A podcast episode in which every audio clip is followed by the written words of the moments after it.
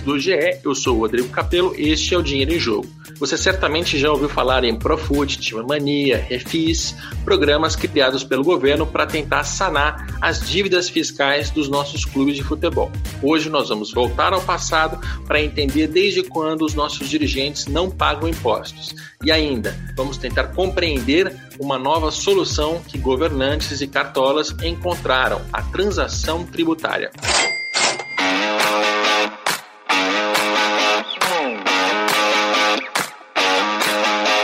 Neste episódio, nós vamos ter duas participações. Primeiro, vamos conversar com o advogado Fernando Franco. Ele tem especialização na área tributária e vai nos ajudar como uma fonte técnica. Depois, nós vamos conversar com João Paulo de Almeida Melo, também advogado tributarista, responsável pelo acordo do Cruzeiro com a Procuradoria Geral da Fazenda Nacional, a PGFN, uma transação tributária.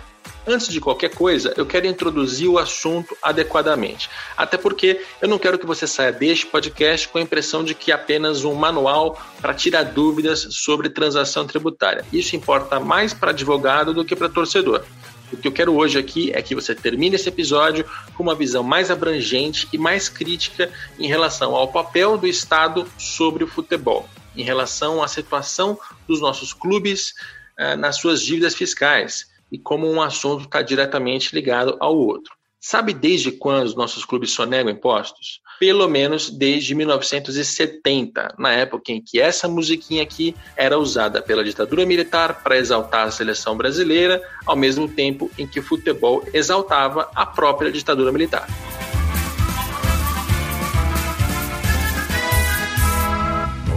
milhões em ação,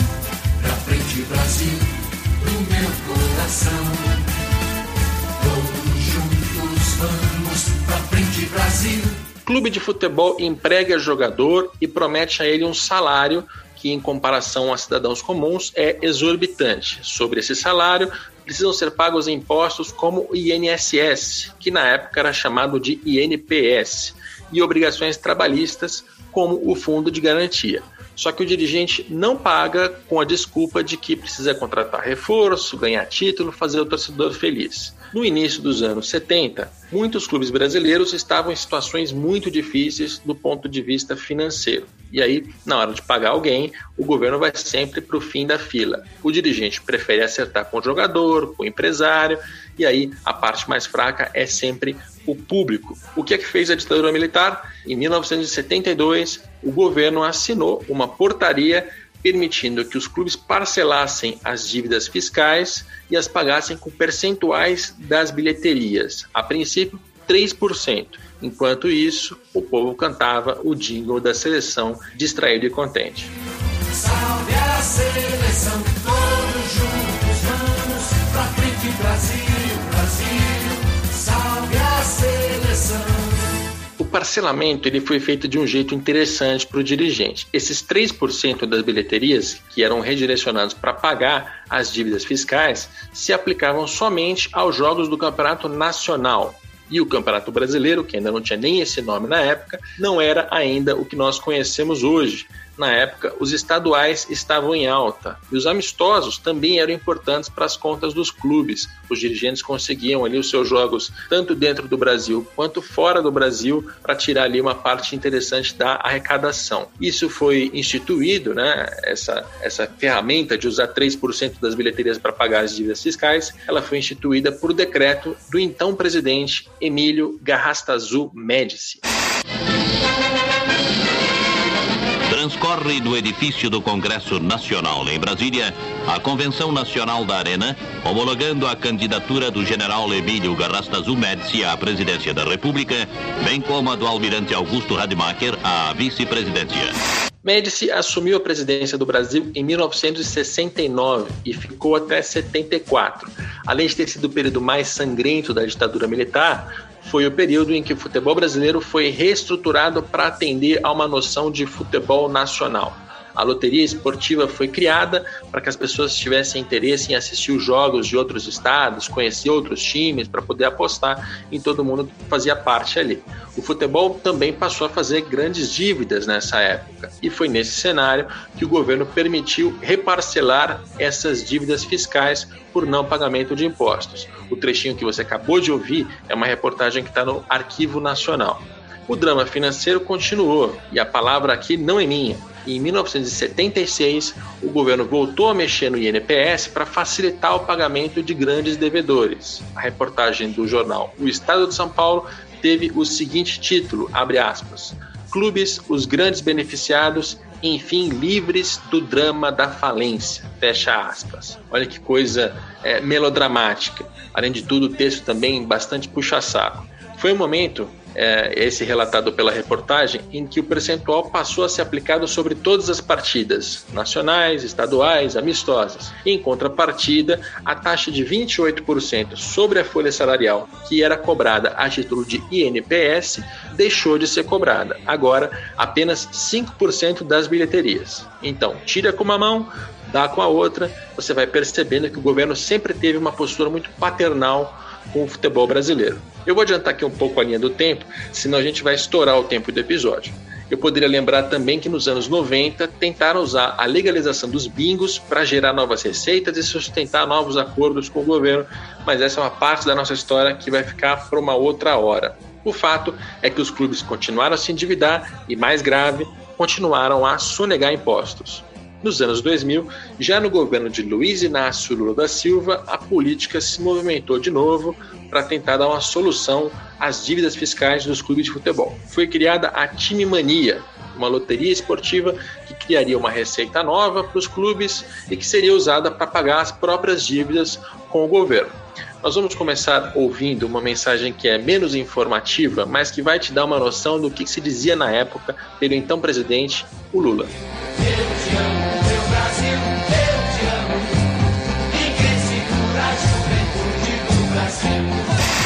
Imaginem a muralha da China. Imagina quanto tempo levou para construir aquilo. Imagina quantas vezes as pessoas que iam trabalhar desanimavam. Será que a gente vai chegar ao final? Então quero que vocês imaginem que nós estamos dando um passo, um passo importante numa caminhada que nós temos que concluir daqui a algum tempo, que é recuperar o futebol brasileiro para nós brasileiros. A muralha da China levou quase dois mil anos para ser construída. Dois mil anos. E pelo longo período que o futebol brasileiro vem sendo sustentado com dinheiro público, pela incrível dificuldade que a gente tem de soltar a mão do Estado, né? A gente aqui, o futebol, olha que é capaz que a gente vai é, igualar o tempo de construção dessa muralha. Agora nós vamos ouvir o que projetava o então ministro do Esporte, Orlando Silva, em uma entrevista concedida por ele para a Agência Brasil em 15 de junho de 2008. Até por ser o responsável pela pasta, né, o ministério, e também pelo projeto da Time Mania, ele vai ser muito mais objetivo. A Timania ela cumpriu com sua implantação o primeiro objetivo, que é permitir o realinhamento fiscal dos clubes. Na medida que a Timania foi implantada, todos os clubes que aderiram, os 80, consolidaram as suas dívidas, planejaram as suas dívidas e o que é muito bom, passaram a situação de adimplência e de regularidade fiscal. Desde que a Timania foi implantada, todos os clubes que aderiram continuam em dia com o fisco. Regularmente têm contribuído a, com as suas obrigações. Então, ela já atingiu o primeiro objetivo de regularização da situação fiscal dos clubes. Um segundo objetivo é criar uma receita nova para os clubes. E eu creio que hoje nós ainda não atingimos plenamente o potencial da loteria, mas é uma loteria, é um produto que está no mercado de loterias. Acredito que a, a sua, o, o público vai se acostumar a apostar na Time Mania, a sua divulgação, que deve crescer a Caixa Econômica Federal está determinada a expandir a divulgação. O crescimento da sua divulgação deve estimular mais a, a, a, as apostas da Time Mania e eu diria que 2008 é o ano de lançamento e 2009 seguramente será o ano de consolidação da Time Mania no que diz respeito à arrecadação, mas no que diz respeito ao aspecto fiscal e regularidade dos clubes já foi alcançado plenamente.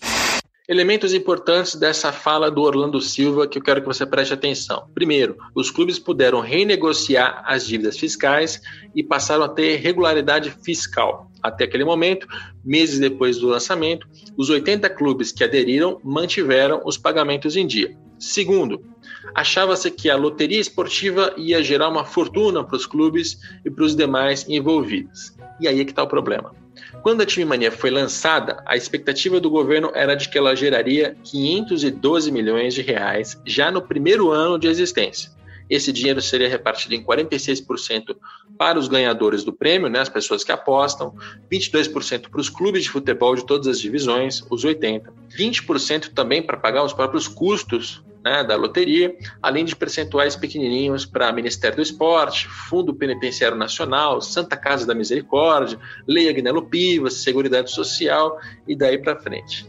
Veja só, 512 milhões de reais já no primeiro ano era a expectativa. A realidade é que entre 2008 e 2011, a média de arrecadação foi de 126 milhões de reais, porque as pessoas não gostaram da Mania e não apostaram nela tanto quanto se imaginava. Não havia dinheiro suficiente nem para gerar uma nova receita para os clubes, nem para pagar as dívidas fiscais, e aí vamos fazer aqui um cálculo bobo, né? Se já tinha menos dinheiro, tinha coisa de um um quinto do que era necessário. Você ainda tinha que calcular que só 22% desse valor ia para os clubes e depois você tinha que dividir isso por 80. Então deu uma micharia para cada clube envolvido. Ah, mas e se a Caixa Econômica Federal investisse em mais publicidade? Tem gente que defende essa ladainha com fervor, com espaço na imprensa, sem que ninguém questione até hoje. A gente vai falar mais disso mais para frente nos nossos papos com os nossos convidados. Passaram-se anos e os clubes de futebol voltaram a sonegar impostos, além de não lidar com o endividamento que já existia antes da time mania. Em 2015, veio mais uma solução do governo, o Profut. Esta legislação que foi sancionada por mim, ela vai permitir e que de fato é como se fosse uma lei de responsabilidade fiscal do futebol, ela vai permitir uma renegociação das dívidas. E isso vai trazer, eu tenho certeza, um grande alívio aos clubes de futebol e, em alguns casos, inclusive, vai viabilizá-los. O Profut foi mais um programa de refinanciamento das dívidas fiscais. Você percebe pela fala da então presidente Dilma Rousseff, é, nesta data, 11 de agosto de 2015, ela estava diante de presidentes de clubes, inclusive Eduardo Bandeira de Mello, então no Flamengo. Você percebe que a Dilma tinha uma preocupação é, de viabilizar o futebol. Dívidas fiscais somavam bilhões de reais, com B de bola, e os clubes sofriam bloqueios, execuções, penhoras, não conseguiam é, investir em futebol. Mais uma vez, o governo quis ajudar. Na verdade, a gente precisa lembrar de algumas coisas. Primeiro, é que futebol dá voto. Então, aquele político que consegue colar sua imagem numa pretensa solução do futebol, logicamente vai ter força na eleição. Segundo, Relação com dirigente de futebol importa. Não por acaso, o presidente de um clube tem um acesso extraordinário, fácil, ao presidente da República. Basta ali pedir um horário, ele consegue falar com o presidente. Empresários não conseguem. Este dirigente representa, de certa forma, milhões de pessoas, então é melhor ter boa relação com ele. O que eu quero dizer aqui é o seguinte: não necessariamente os políticos que fazem esses acordos estão pensando no melhor para o mercado ou para o público, para as pessoas, e sim, você tem várias relações de poder e de política que estão envolvidas ali.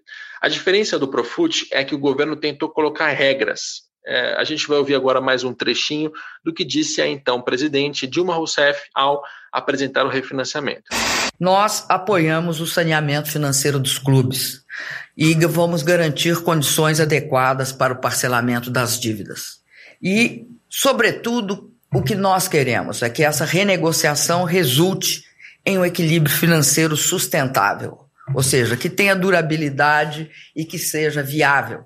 Que seja viável. Como é que o governo faria isso? Colocando contrapartida. Ele entrega facilidades no refinanciamento das dívidas, mas exige que os clubes aderentes cumpram regras de governança. Vou reformular. O governo ele dava ali um desconto em multas, juros, encargos, ele facilitava o pagamento, ele deu 240 meses para pagar 20 anos para que os clubes pudessem pagar os seus impostos atrasados.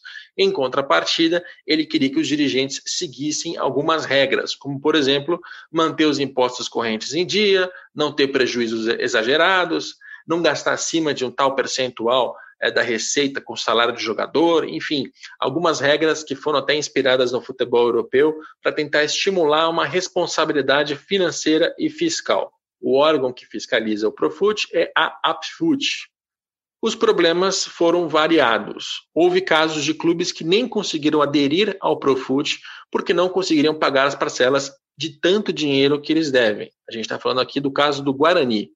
Houve também casos de clubes que entraram no Profut, não cumpriram essas regras de governança e acabaram sendo excluídos. Eu vou lembrar do caso do Santa Cruz, excluído já em 2018, mas vários outros passaram por isso. E houve um caso especialmente importante pelas dimensões do clube e das dívidas, o do Cruzeiro. Entre 2015 e 2019, mais de 300 milhões de reais deixaram de ser pagos pelo clube em impostos, tanto nas parcelas quanto nos impostos correntes. E depois de um processo relativamente longo, o clube foi excluído do Profut pela Apfut. Aqui eu quero também fazer uma crítica que é importante você ter em mente. Quando um clube como o Cruzeiro deixa de pagar 300 milhões de reais em impostos, ele faz parte de um campeonato disputado por outros clubes. E esses outros clubes, muitos deles, estão pagando os impostos. Então, o Cruzeiro tem uma vantagem indevida, inclusive esportivamente. O Cruzeiro ganhou a Copa do Brasil de 2017, ganhou a Copa do, do Brasil de 2018, ambas com doping financeiro. Outros clubes poderiam ter vencido o Cruzeiro se tivessem melhores jogadores, se estivessem gastando mais, mas eles não fizeram. Então, você tem aqui um desequilíbrio, inclusive esportivo, para o clube que não paga o imposto e que não sofre nenhum tipo de consequência. Muito bem. O Cruzeiro foi excluído do Profut. Fez diferença? Não fez. E por que não fez? Porque o Cruzeiro encontrou uma nova maneira de refinanciar essas dívidas fiscais sem precisar de qualquer brecha ou mudança no Profut. Entrou em cena a transação tributária. Então, a partir de agora, a gente vai voltar ao presente e vai tentar entender com profundidade do que se trata. O contexto que nós traçamos até aqui vai ser útil, você vai perceber. A pessoa que vai nos explicar sobre transação tributária da maneira mais técnica, isenta e clara possível é o Fernando Franco, advogado tributarista. Tudo bem, Fernando? Tudo bom, Rodrigo? Como vai? É, eu sou advogado tributarista é, desde o início da minha carreira, atuo nessa área, atuo em empresa, não escritório, no setor de telecomunicações. Porém, é, em razão da minha paixão pelo futebol, já de há muito tempo eu venho acompanhando os desdobramentos da legislação tributária, o impacto dos temas tributários para os clubes de futebol. E é aqui também, é o caso né, do assunto da transação tributária, que foi instituída recentemente, é de grande relevância para os clubes de futebol, que têm passivos enormes, com a União Federal principalmente. Legal. Eu queria deixar claro para o nosso ouvinte que o Fernando ele não presta serviços para clubes de futebol, mas ele tem certa proximidade com o Fluminense. O Fluminense já te usou ali para entender alguma coisa, né? É, exatamente. Eu integro um grupo de conselheiros informais da diretoria jurídica do Fluminense, do vice-presidente Heraldo Yunes. A gente auxilia, assessora, mas sem nenhum vínculo né, profissional, sem prestar serviços ao clube, sem receber remuneração por isso. Legal. Vamos lá, Fernando. Transação tributária. E se a gente for explicar para um torcedor que está na mesa do bar e está preocupado com o clube de futebol dele, transação tributária o que é? É para devedores, tem impostos atrasados, enfim. Exatamente. A transação tributária ela é, uma, é um mecanismo para que devedores, contribuintes regularizem seus passivos com o credor público, nesse caso aqui a União Federal é, ela é diferente dos parcelamentos. Né? No, no, historicamente, no Brasil, a forma é, é, encontrada pelo legislador para dar a oportunidade para os contribuintes para que regularizassem seus passivos tributários eram os parcelamentos, conhecidos popularmente como refis. É, e esses parcelamentos eles eram instituídos por lei, que previa as condições para que os contribuintes pudessem é, fazer jus e, e se beneficiar deles, com a concessão de descontos sobre o valor dos créditos, é, e eles vinham sendo usados corriqueiramente pela União Federal os demais entes, e foi o caso, inclusive, da Time Mania, instituída lá em 2007, salvo engano, e posteriormente do Profut, que foi instituído em 2015. Profut e Time Mania são exemplos de parcelamentos. Mais recentemente, é, uma, uma pressão dos órgãos de arrecadação e cobrança do crédito tributário, nomeadamente a Receita Federal e a Procuradoria da Fazenda, é, há uma, uma, uma, uma demanda para que esses parcelamentos tributários, parcelamentos especiais com concessão de desconto, sejam abandonados, deixados de lado, e a transação tributária ela vem para suprir essa necessidade, para que funcione como uma janela, para que o devedor, que por algum motivo é, deixou de honrar o seu crédito, a sua dívida tributária, é, tempestivamente, dentro do prazo de vencimento, possa posteriormente negociar um acordo com a Procuradoria da Fazenda Nacional e regularizar os seus passivos. É, mas, neste caso, a transação tributária passa a ser feita pela PGFN. Então, essa lei, na verdade, ela empodera a PGFN para tomar essa decisão de, olha, esse credor aqui é, dá para dar um desconto tal, a gente vai esticar em tanto, isso passa para a mão da PGFN. Essa é a diferença prática? Perfeitamente. Tradicionalmente, as leis de parcelamento, elas dispunham, é, impunham algumas condições para que o contribuinte pudesse aderir. Uma vez satisfeitas essas condições, poderia ser o pagamento de uma entrada, quer que fosse, é, era direito do contribuinte poder pagar os seus créditos naquelas condições previstas na lei. No caso da transação é diferente, a análise passa a ser,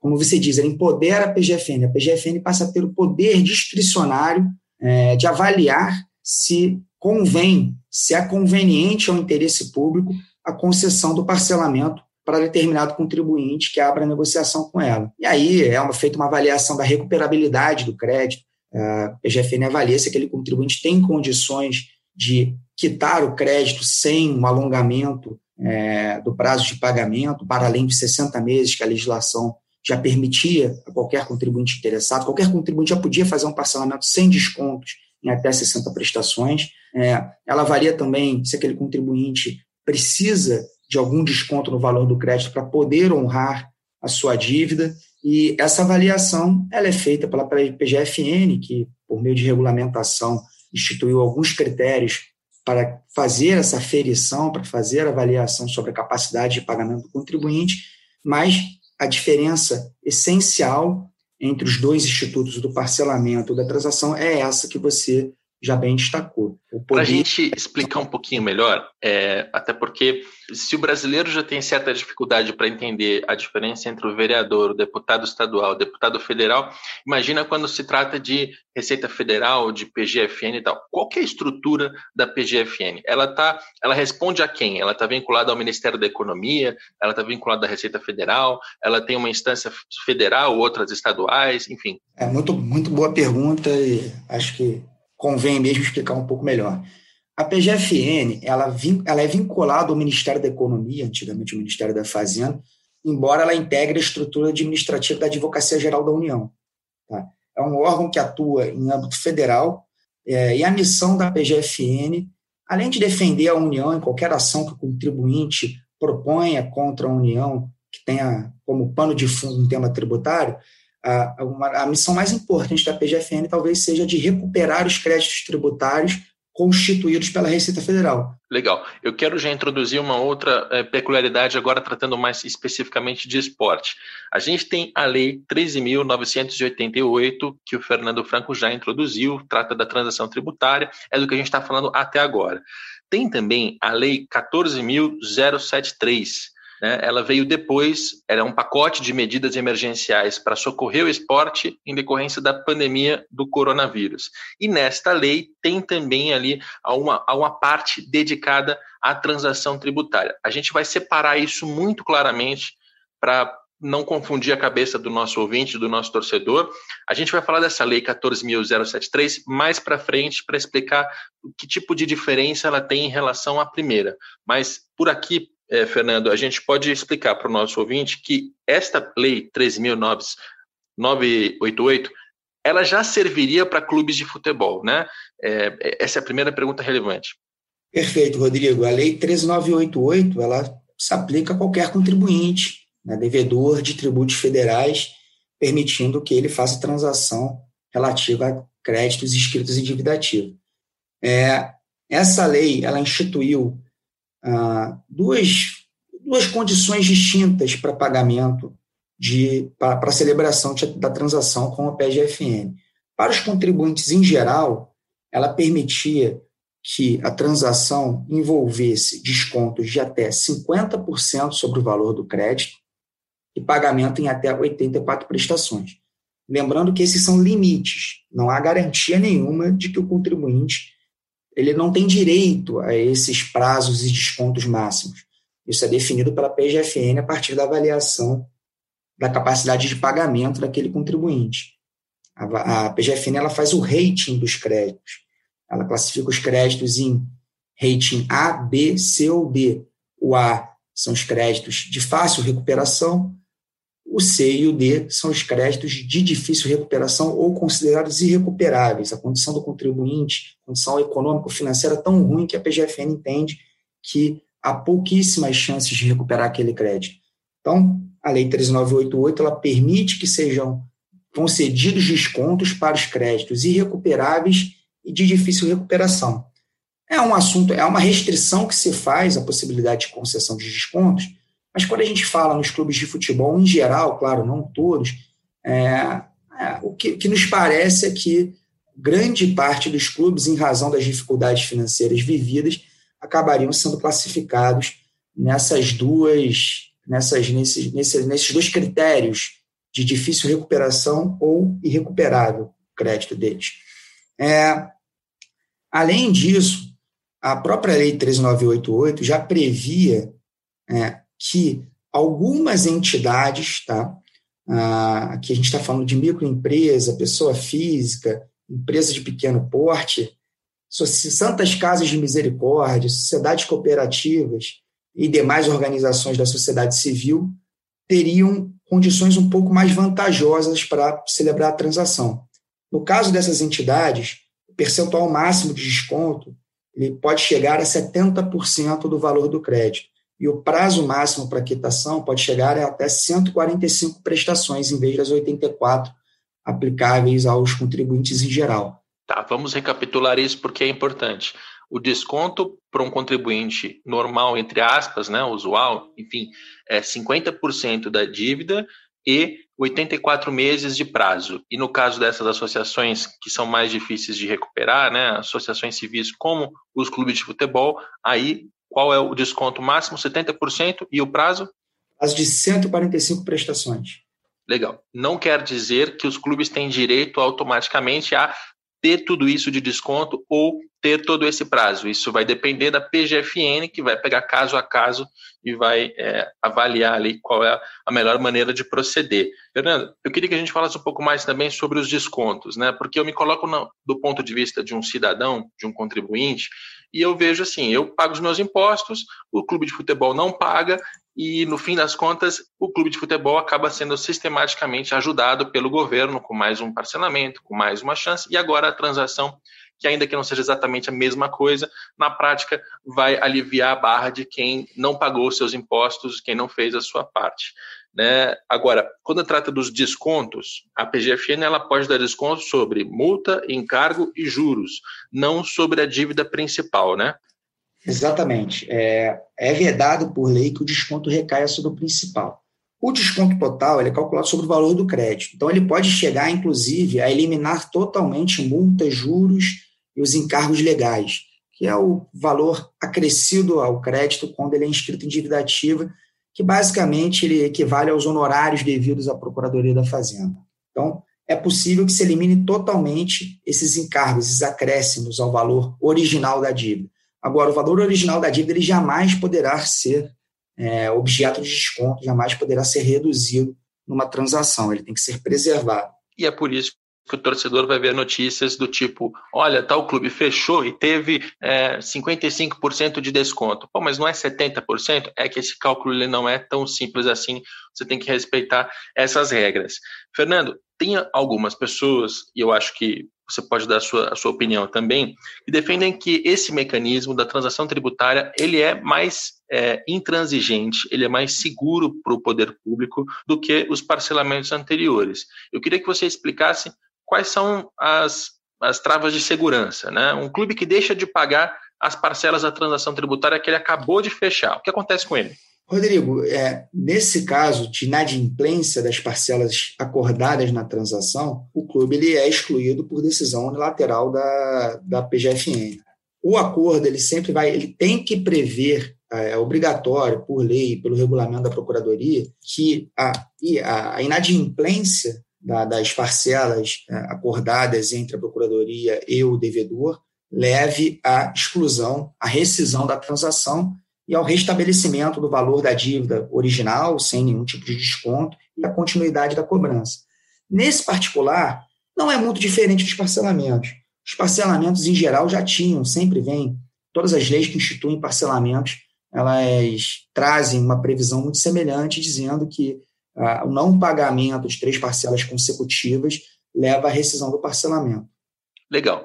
Aqui nesse episódio, o Fernando não ouviu, mas o nosso ouvinte já. A gente fez ali um retrospecto de desde quando os dirigentes não pagam, né? Eu lembrei, Fernando, que em 1972 já tinha ali um monte de dívidas de INPS e o governo, na época da ditadura militar, instituiu já um, um, parcelamento, uma maneira de ajudar. Desde então, aquilo se arrasta, passou pela Time Mania em, 2000, em 2007, 2008, Profut 2015, você já lembrou dos dois. É, aí eu vou te fazer uma pergunta mais conceitual e mais da sua opinião, da sua posição, do que necessariamente de uma informação técnica. Né? Te dá uma impressão de que o governo ele está reforçando uma cultura do não pagamento, da sonegação de imposto, da apropriação indébita, lembrando que muitos desses impostos que são devidos é, são imposto de renda do jogador que o clube só deveria repassar para o governo, mas ele se apropria, ele comete um crime tributário ali no meio. Enfim, com esse monte de benefícios e com a cada quatro, cinco anos um novo programa, uma nova saída, o governo não está estimulando o mau comportamento dos dirigentes? Rodrigo, no caso da transação, me parece que não. É, eu acho que ao conceder à Procuradoria o poder de avaliar se celebra ou não, se concede ou não desconto, o que se faz aí é uma avaliação de custo-benefício. É, de um lado, a Procuradoria é, é, assumir né, a possibilidade de não recuperar aquele crédito, é, ou de levar muito tempo para recuperar aquele crédito, é, e de outro, ela, ela, ela, ela, ela discutir com o devedor a celebração de um acordo que leve à regularização que permita que esse valor ingresse nos, nos cofres públicos. E a lei e a regulamentação feita pela Procuradoria é, dão diversas salvaguardas e, e a e possibilidade da Procuradoria de anular o acordo, de rescindir o acordo, caso aquele devedor não, é, não mude seu comportamento. E outro ponto muito relevante que a gente não chegou a comentar é que a lei também ela traz uma previsão que ainda não, não, não, não tem eficácia, que é de que devedores contumazes não poderão celebrar a transação. Ela não tem eficácia porque ainda não existe em âmbito federal uma definição legal do que sejam devedores contumazes. Mas é claro que uma entidade que é, corriqueiramente deixe de, deixe de repassar os cofres públicos é, os tributos descontados na fonte, na né, contribuição previdenciária, imposto de renda, e que deixe também corriqueiramente de pagar os seus tributos correntes, é evidente que ela deve ficar dentro de qualquer definição razoável do que seja um devedor quanto mais, e aí não possa mesmo proibição expressa da legislação é, celebrar a transação. Como ainda não existe essa definição em lei, os clubes todos estão liberados para celebrar a transação com a Procuradoria, mas, de novo, a, a, a, essa avaliação sobre o custo-benefício, o trade-off de fazer ou não o acordo, de celebrar ou não o acordo, cabe à Procuradoria. E ali a gente está falando de, de, servidores que são muito ponderados, é, fazem uma avaliação muito técnica é, que têm em mente, tem em vista ali o interesse público de recuperar o crédito tributário, colocar esses recursos para dentro dos cofres públicos para que possam ser usados nas políticas públicas é, governamentais. Você tocou num ponto muito interessante que é do devedor contumaz. O que, que diz a transação tributária? Que a PGFN não pode entrar em acordo com devedores contumazes, quer dizer, aquela empresa, aquele contribuinte, aquela associação que não pagar impostos sistematicamente, esta não vai poder receber benefícios. Qual o problema? Essa definição do que é um devedor contumaz, ela não existe na lei. E é por isso que não dá para caracterizar ninguém, nenhuma empresa, nem contribuinte, nenhuma associação, ninguém hoje pode ser caracterizado como um devedor contumaz, porque falta essa é, tipificação, tipificação é a palavra certa? A gente pode usar o termo tipificação, sim é, é, tramitam no Congresso diversos projetos de lei a respeito do assunto, ele é muito importante é, ter um, um, mecanismos né, que restringam a liberdade às atividades de devedores contumazes. É, é, é um assunto muito relevante, inclusive para fins concorrenciais, não só no esporte, mas na economia como um todo. Claro que uma empresa com uma carga tributária tão alta como que a gente tem no Brasil, chega a quase 35% do PIB, em alguns setores essa carga ultrapassa, chega a quase 50% da receita líquida das empresas,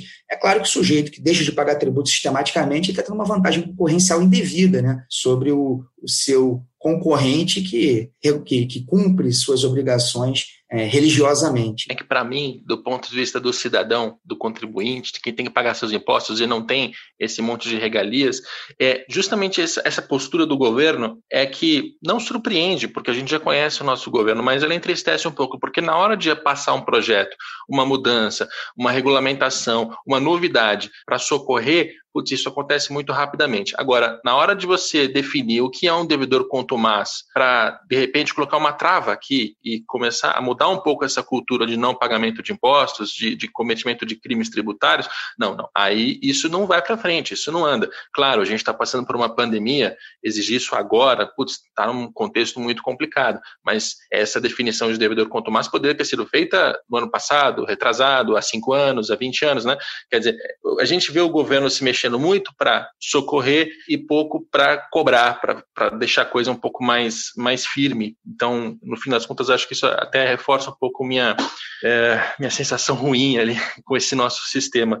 É, agora, a gente falou sobre a Lei 14073, que é uma outra lei que trata de medidas emergenciais para a pandemia voltadas para o esporte. Tem ali no meio uma, uma linha ali que o Fernando já me explicou e ele vai repetir agora, ela foi colocada meio que para garantir que os clubes de futebol têm direito à transação tributária. Né? Se por um acaso, lá na Lei 13.988, tivesse alguma dúvida de que associações civis de natureza desportiva pudessem ter a, o acesso à transação tributária, essa linha nessa, nessa outra lei vem para deixar isso muito claro. É mais ou menos por aí, né? É isso, Rodrigo. O ponto é o seguinte, né? É, como eu expliquei no início, a Lei 3988 ela instituiu a transação para os contribuintes em geral e ela tem lá uma cláusula geral, né, que é aquele desconto máximo de 50%, o prazo máximo de 84 prestações. É. Porém, é, ela tem uma previsão específica com condições mais vantajosas para alguns tipos de entidades eu já mencionei, Santas Casas de Misericórdia, cooperativas, e aí que está o ponto que talvez tenha causado alguma dúvida. Fala-se em demais organizações da sociedade civil de que trata a Lei 13019. É, a meu ver, os clubes de futebol já estariam enquadrados nessa definição de organizações da sociedade civil de que trata a Lei 13019. Basicamente, o que a, Lei 13019 conceitua como organização da sociedade civil é uma entidade privada sem fins lucrativos que não distribua entre seus sócios ou associados é, eventuais resultados, etc. Então, me parece que os clubes já tinham, além de ter direito à transação, porque são contribuintes com dívidas com a Procuradoria da Fazenda Nacional, me parece que eles já estavam enquadrados nessa categoria especial, né, que poderia ter condições mais vantajosas, poderia ter suas transações, poderiam ter suas transações em condições mais vantajosas. Mas aparentemente isso não estava tão claro assim. É, e aí a lei 14073 ela vem para afastar qualquer tipo de dúvida sobre isso. Ela vem para dizer, olha, aquelas condições mais vantajosas previstas na, na lei 13988 para entidades como Santas Casas de Misericórdia, etc., elas são aplicáveis também é, às entidades de prática desportiva, inclusive as vinculadas à modalidade de futebol. E tem aqui também uma esperteza né, que aparece ali. É, como é que isso surge? Isso tem alguns advogados que estão por aí no país, que a, a, trabalham como lobistas, aí eles fazem lá o seu lobby com parlamentares, colocam uma linha a mais, tiram uma coisa ali.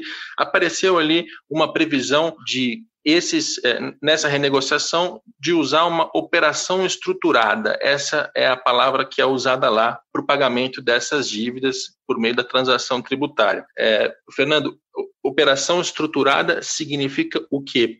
E, hipoteticamente, onde daria para chegar com isso? Rodrigo, é, é uma boa pergunta, porque a lei não diz o que é operação financeira estruturada, ela diz só que, é, em caso de pagamento à vista, mediante operação financeira estruturada, é, é garantido o desconto máximo. Como a gente disse, não, não existiria nenhuma garantia de concessão do desconto máximo, né, ou do prazo máximo para pagamento, é uma avaliação que cabe à Procuradoria da Fazenda Nacional, mas essa lei 14073 disse, ó, se o pagamento for feito à vista, mediante operação financeira estruturada, o desconto máximo é garantido. A lei não diz o que é uma operação financeira estruturada, mas a gente sabe pelo contexto, pelos debates parlamentares, que existia a, a intenção de incluir a Caixa Econômica Federal nessa história. Isso funcionaria da seguinte forma: a Caixa Econômica Federal quitaria a dívida dos clubes, né? Então, ela estaria concedendo crédito para os clubes e ela seria paga é, mediante os recursos da loteria da Time Mania,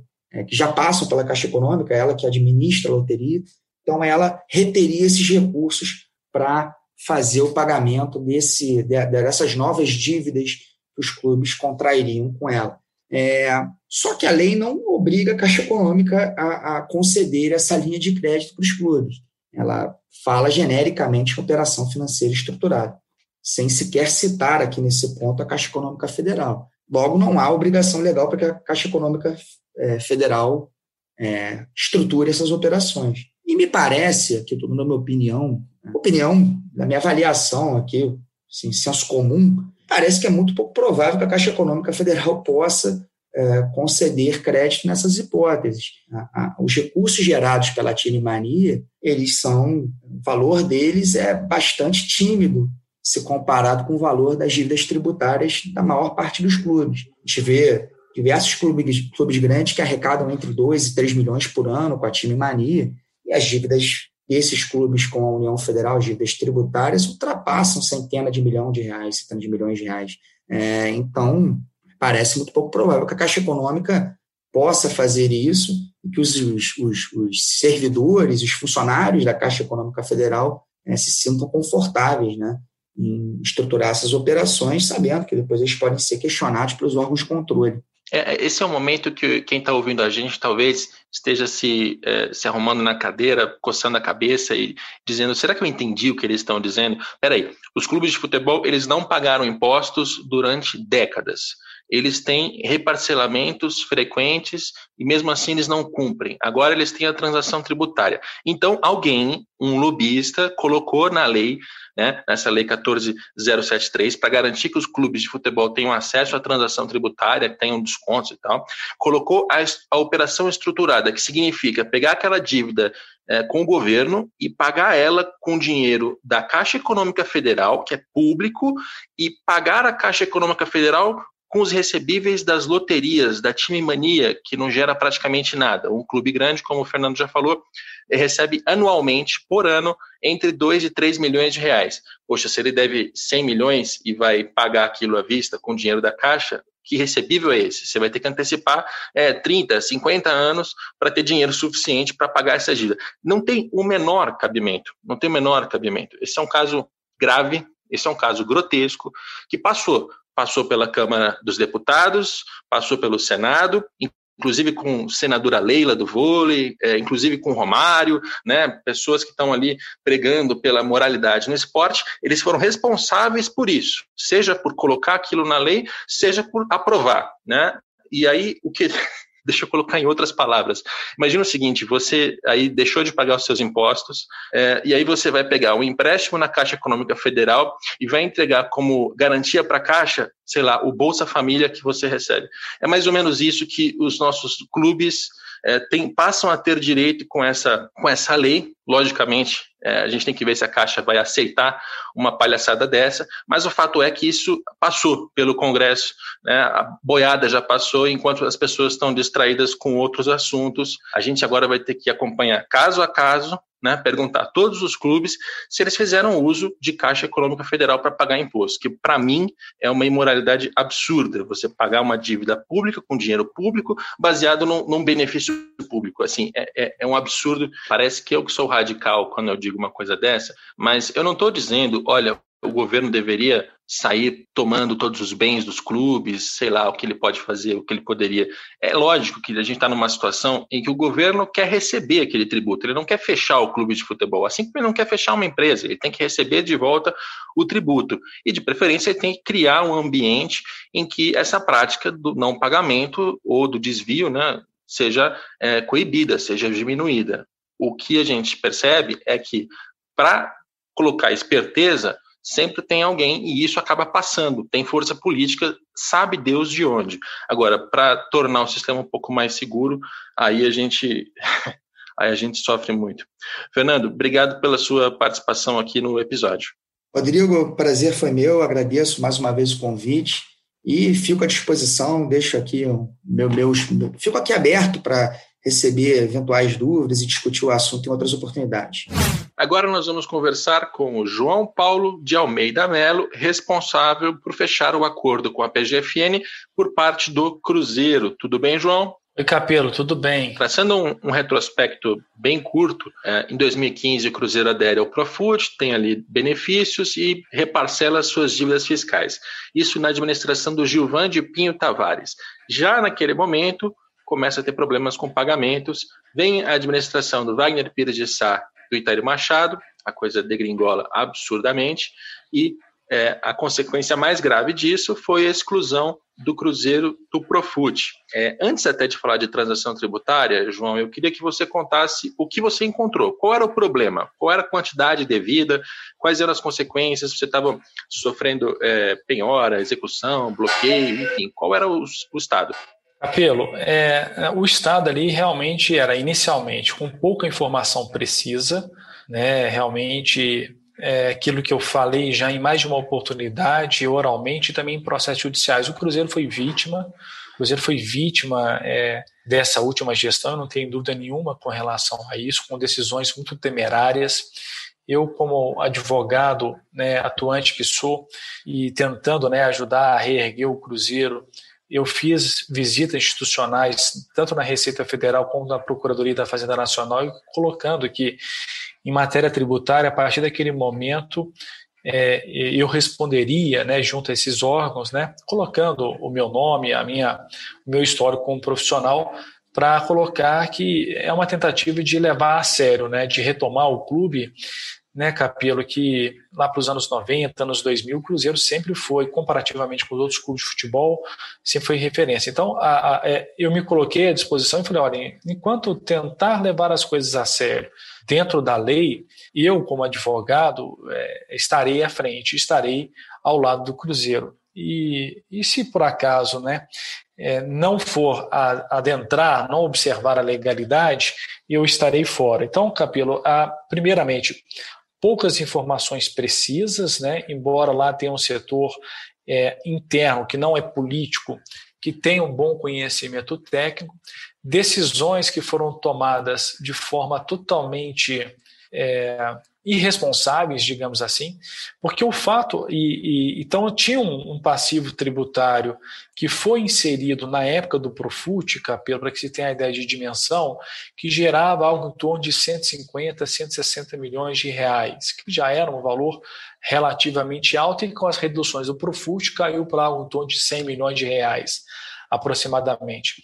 Depois disso, nós estamos falando de 2015, depois disso, é, o passivo tributário que nós fomos lidar agora nessa transação era de 334 milhões de reais aproximadamente. Então, houve um aumento exponencial né, do, do valor do passivo tributário do Cruzeiro, passivo este né, decorrente de, de alguma questão de PIS e COFINS, mas é, a, a, carga maior é imposto de renda retido na fonte.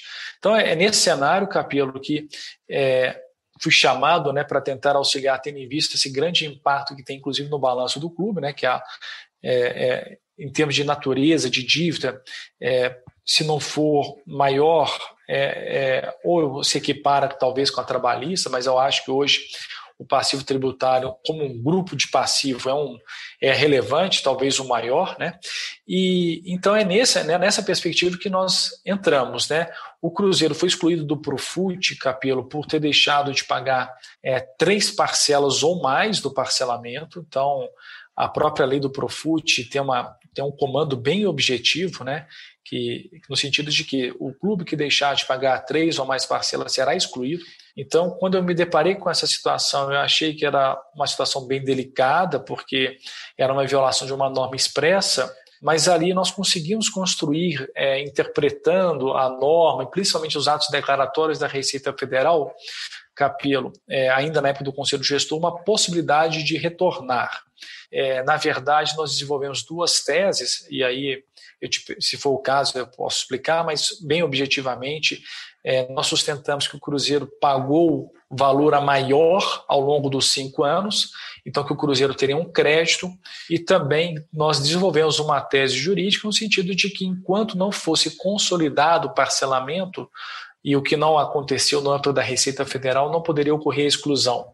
Nós chegamos a ter uma liminar parcial, né, até que garantindo né, a manutenção do Profut, mas ali até tive um primeiro de sabor, sabe, Capelo? É, porque nós entramos com essa medida judicial, tivemos a liminar, mas o clube não estava é, é, precavido suficientemente no aspecto financeiro para pagar a primeira parcela. Então, aquilo me, né, me deixou um pouco preocupado, sim, porque se nós estamos buscando uma tutela judicial, né, Capelo, para retomar o parcelamento, e na primeira parcela é, me foi informado que o Cruzeiro não tinha recursos para quitar, é, acabou que depois isso ensejou, inclusive, é, é, a, a, revogação dessa liminar que nós conseguimos anteriormente.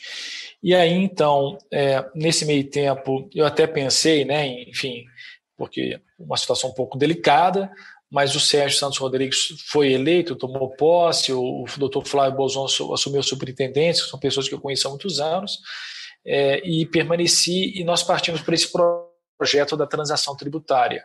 É, e aí, então, nós mudamos, assim, pelo menos nessa parte dessa rescisão do Profut, nós mudamos de página, ou seja, saímos né, daquela perspectiva da, da, do Profut e trabalhamos agora e concretizamos com a transação tributária. Tá, você falou em, virar a página, eu vou até virar uma página aqui, mas eu queria dar uma uhum. informação. Wagner Pires de Sá, é, presidente da administração anterior, grande responsável por essa situação que você está descrevendo, ele poderia ter sido denunciado, acusado, enfim, processado por crime tributário, por apropriação indébita, porque esses impostos que o Cruzeiro deixou de pagar é um imposto de renda do jogador que ele se apropria, né? Não é apenas um boleto que ele deixa de pagar. Na verdade, é um dinheiro que ele deveria tirar do jogador e repassar para o governo. Em vez de repassar, ele se apropria daquilo. É crime. O Wagner poderia ter problemas, mas é, o que acontece na parte tributária? Quando você faz um acordo e regulariza a situação, deixa de ter aquela é, não sei qual o termo correto, culpabilidade, enfim, a situação é essa em é, relação aos anteriores, né? suspensão, né? É a suspensão do crédito né? e a suspensão da pretensão, né? Da tentativa punitiva, né?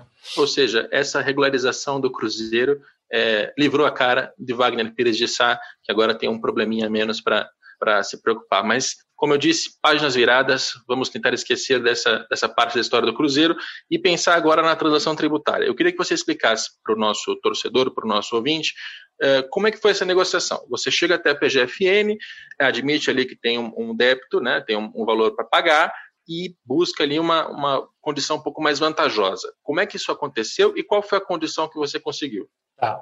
É, de fato, é, sem adentrar nos pormenores da legislação, nós entendemos que no caso do Cruzeiro, é o melhor caminho seria a transação tributária individual, tá? cuja proposta foi elaborada pelo Cruzeiro. Então, naquele momento, Capelo, é, como o próprio nome diz que é uma transação, é necessário é, de apresentar é, uma via de mão dupla, né? Ou seja, ali tinha alguns interesses que a Fazenda é, tem, né? Existem interesses da Fazenda e também tem interesses do Cruzeiro. Bom, com relação a valores, né? É, a atual situação do Cruzeiro é público notório, é uma situação financeira muito dramática. Então, isso significa dizer que a possibilidade de pagamento do Cruzeiro nesse momento se encontra é, reduzida comparativamente com outros anos. Então, aquilo que se fala de scoring né, do, do clube ou do próprio contribuinte, que hoje é, se encontra numa situação, assim, é, como disse, né, é, reduzida ou, ou numa defasagem. Então, nesse momento, a gente começa a trabalhar com a possibilidade de pagamentos com a redução de débito por débito. Né?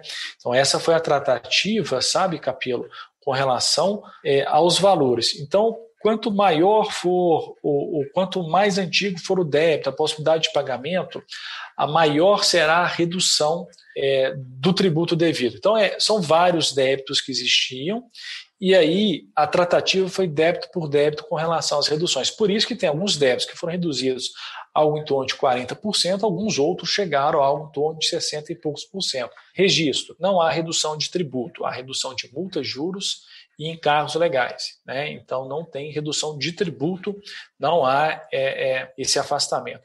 Então, nesse momento, Capelo, é, nós tínhamos ali um valor que estava bloqueado judicialmente de 6 milhões de reais aproximadamente, é, que era decorrente da transação do, do atleta Rascaeta. Então, o, o Cruzeiro tinha que receber uma parcela é, do Flamengo e a União Federal né, fez um requerimento judicial e que congelou esse pagamento e esse valor foi bloqueado em juízo. Então, esse valor ficou depositado em juízo. Nós, lá para maio, é, acabamos parcelando esse débito, sabe, Capelo? Então a União Federal não pôde levantar de imediato esse recurso porque houve o parcelamento, é, até foi a transação extraordinária que nós fizemos ali, ainda em razão do Covid. Então, é, nós tínhamos esse valor que é, evidentemente, interesse da, da, da Receita Federal, da União Federal de Levantamento, e então nós começamos as tratativas. E aí o, o, cenário que se desenhou ao final foi de depois de várias reuniões com a PFN, demonstrando né, as necessidades do clube, e a PFN demonstrando as necessidades dela, né, as contrapartidas que ela precisava, das garantias, né, é, chegou-se naquele denominador. Primeiro, de liberar esse recurso depositado em favor da União Federal, que é em torno de 6 milhões e pouco de reais. O nosso parcelamento ele ficou escalonado no tempo, né? Então, os primeiros 12 meses será o valor de 350 mil, depois nós vamos para 1 milhão e 150 mil reais, e aí o restante vai ser dividido. É, a, a, correção é, ela vai ser Selic. É, nós conseguimos liberar, que teve um bloqueio judicial, a Campestre 2, para venda, mas é uma venda, Capelo, é, com um propósito específico. Na verdade, é, todo o recurso oriundo dessa venda, até 10 milhões de reais, vai ser usado para pagar dívidas da FIFA. Então, a gente é, levou essa argumentação para a União Federal, demonstrando que se o Cruzeiro é, não pagar as dívidas da FIFA, as sanções, você sabe muito bem disso, elas podem é, proporcionar perdas de mais pontos e até mesmo rebaixamento do clube. E rebaixamento do clube né, para a Série C significa menos receita, menos possibilidade de pagar credores. Então, era uma necessidade que o Cruzeiro tem é de fazer essa venda né, para poder arcar com, com as dívidas da FIFA e aí, por conseguinte, né, é, ter essa sobrevida, poder respirar um pouco mais. É, o que exceder de 10 milhões de reais, nós fechamos acordo com a União Federal que nós vamos utilizar para pagar parcelas dessa transação. Tá? Então, nós vamos pegar parcelas, por exemplo, o Cruzeiro vender esse imóvel por 13 milhões, 10 milhões vai ser para pagar a dívida da FIFA, 3 milhões nós vamos antecipar parcelas. É uma forma de garantia de recebíveis por parte da Fazenda Nacional. É, também viabilizamos aí o acordo com a Minas Arena, que era muito importante para o clube, porque é a gestora do Mineirão. Então, é necessário que, em vez de litígio judicial, é que as partes né, estejam é, em bom termo, né, estejam num bom diálogo. E, como contrapartida, uma vantagem que o Cruzeiro tem até para maximizar essas reduções, né, Capela, que o Cruzeiro, ao longo da história, formou um bom patrimônio. Então, como garantia né, desses débitos, o Cruzeiro ofereceu por hora aquela sede administrativa, que é a do Barro Preto, né, onde que fica é, toda a diretoria, enfim, a sede administrativa propriamente dita, e aquele clube aqui é, central de Belo Horizonte, que é o Barro Preto.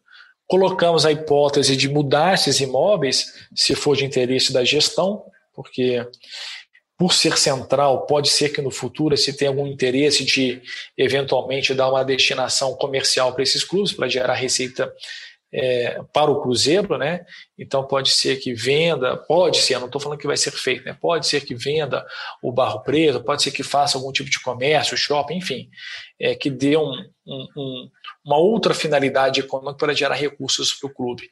E a própria sede também. Então a gente tem essa prerrogativa, se quiser, no futuro, de alterar essa garantia atual Barro Preto e sede para Campestre 1, que é um clube que fica na região da Pampulha, e também para alterar pela Toca da Raposa 1, que, que não está no, no é, a título inicial no, como princípio né, de, de se vender. É um patrimônio que o Cruzeiro não tem nesse momento nenhuma ideia de alienar, de vender ou de fazer qualquer tipo de empreendimento imobiliário. Então, essas foram as diretrizes, são as premissas né, Claro que existem outras contrapartidas que a própria lei exige, né, Capelo, e, e que, por exemplo, de regularização de FGTS, de não ter outras, outras dívidas tributárias, é, de regularizar, enfim, isso tudo acaba sendo também um, um certo conforto para a União Federal que virá a receber né, é, os créditos tributários, não só os vencidos, mas os vindouros também. Legal, deixa eu arredondar até repetir algumas informações e trazer alguns números que a gente ainda não citou, para ficar bem claro. O Cruzeiro tinha inscritos na dívida ativa 334 milhões de reais. Era o valor que você encontrou aí para tentar resolver. Conseguiu, por meio desse acordo na transação tributária, um desconto de 152 milhões. Isso, na média, dá 54%, mas como o, o JP já explicou, tem alguns, algum, algumas dívidas que tiveram descontos maiores, outras descontos menores. Eu estou aqui dando uma média final, né? Dos 334, abate 152, sobram 182 milhões para pagar em 145 parcelas, o que dá pouco mais do que 12 anos. Então, essas são as condições que o Cruzeiro conseguiu para pagar. Tem também essas contrapartidas, né? O Cruzeiro tinha ali pouco mais de 6 milhões de reais bloqueados da venda do Arrascaeta para o Flamengo. Esse dinheiro foi já para o governo para facilitar esse acordo. E, em contrapartida, ele tem duas vantagens muito claras ali. Uma é tirar qualquer tipo de bloqueio que teria em cima da venda da Campestre 2, um imóvel. Esse imóvel está avaliado pela diretoria do Sérgio Rodrigues em quase 14 milhões, 13 milhões e 600. 10 milhões é, ele vai poder usar para pagar dívidas na FIFA, o valor acima vai para a PGFN para acelerar o pagamento desse acordo. E a segunda contrapartida tinha ali uma quantia de quase 10 milhões de reais que estava bloqueada. Né? Na verdade, sim, o Cruzeiro tem uma, um embrólio com a Minas Arena por despesas que o Cruzeiro não pagou ao longo do tempo que a Minas Arena cobra. A Justiça já tinha decidido que esse dinheiro tinha que ficar em juízo, separado ali para fechar esse acordo. E aí, o dinheiro que já estava em juízo recebeu também um bloqueio do governo para pagar as dívidas fiscais. Veja como a coisa vai se enrolando.